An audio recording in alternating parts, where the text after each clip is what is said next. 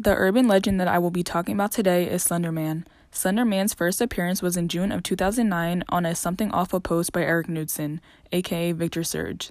Something Awful is a comedy website which was having a Photoshop contest, and Eric had created the post with Slender Man in the back with a group of kids.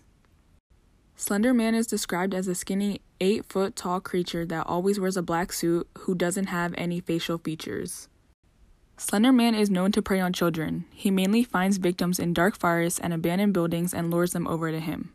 He then curses them with psychological nightmares, visions, and psychological traumas before he goes in for the kill. In order to summon Slender Man, you need to go into the woods and carve a circle into a tree and put an X through it. Press your face gently against the tree and close your eyes. Chant Slenderman, Slenderman. All the children try to run. Slenderman, Slenderman. To him is part of the fun then turn around and he should be there. On May 31st, 2014, in Wisconsin, 12 year old Morgan Geyser and 12 year old Anissa Weier lured their apparent best friend Payton Leitner into the woods where they repeatedly stabbed her 19 times. The two suspects claimed it was to please Slenderman, whom they claimed was a supposed leader. They both said they killed their victim in quote unquote dedication to Slenderman.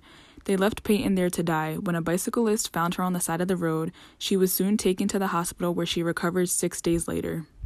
Both Morgan and Anissa were charged as adults for attempted murder. Anissa was sentenced to the maximum punishment of 25 years in a psychiatric institution for second degree murder, while Morgan had pleaded guilty to attempted first degree intentional homicide. She was asked to be sent to a mental hospital for at least 40 years.